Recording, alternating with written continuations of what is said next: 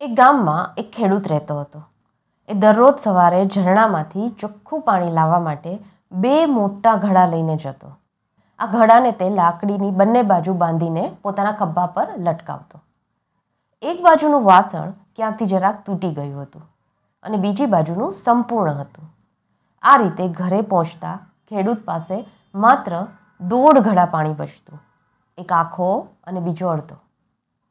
જમણા ઘડાને એ વાતનો ગર્વ હતો કે તે બધું જ પાણી ઘરે લાવે છે અને તેમાં કોઈ ખોટ નથી. બીજી તરફ, પેલા તૂટેલા માટલામાંથી અડધું જ પાણી ઘર સુધી પહોંચતું એટલે તેને બહુ જ શરમ આવતી હતી. એને થતું કે ખેડૂતની મહેનત વ્યર્થ જાય છે. આને કારણે તે દુઃખી અને અસ્વસ્થ રહેતો હતો. એક દિવસ તેનાથી રહેવાયું નહીં. તેણે ખેડૂતને કહ્યું, હું મારી જાત પર ખૂબ જ શરમ અનુભવું છું અને તમારી માફી માગવા માગું છું. ખેડૂત પૂછ્યું, કેમ? તને શેની શરમ આવે છે? તૂટેલા ઘડાએ કહ્યું, કદાચ તમને ખબર નથી, પણ હું એક જગ્યાએથી તૂટી ગયો છું અને છેલ્લા બે વર્ષથી મારે ઘરે જેટલું પાણી લાવવું જોઈતું હતું, તેમાંથી અડધું જ હું લાવી શક્યો છું. આ મારામાં મોટી ઉણપ છે અને તેને કારણે તમારી મહેનત વ્યર્થ થઈ ગઈ છે. ઘડાની વાત સાંભળીને ખેડૂત થોડો દુઃખી થયો. પણ પછી બોલ્યો, કંઈ વાંધો નહીં. હું ઈચ્છું છું કે આજે તું પાછા આવીએ ત્યારે રસ્તામાં પડતા ફૂલોને જો.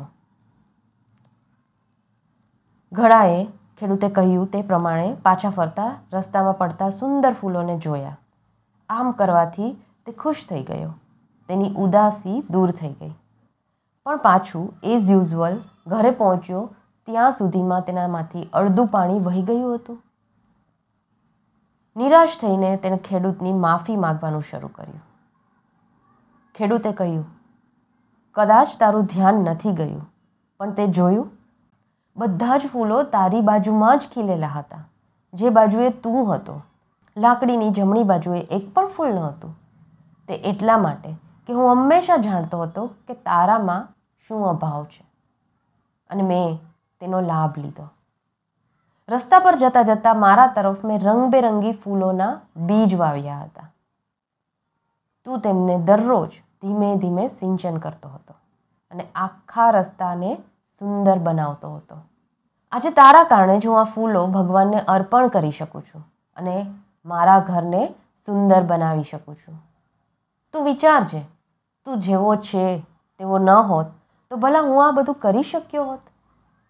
ઘડાએ કહ્યું, મારી અંદરની ખોટમાંથી તમે સર્જન કર્યું અને મારી માનસિક દશાને બદલાવી.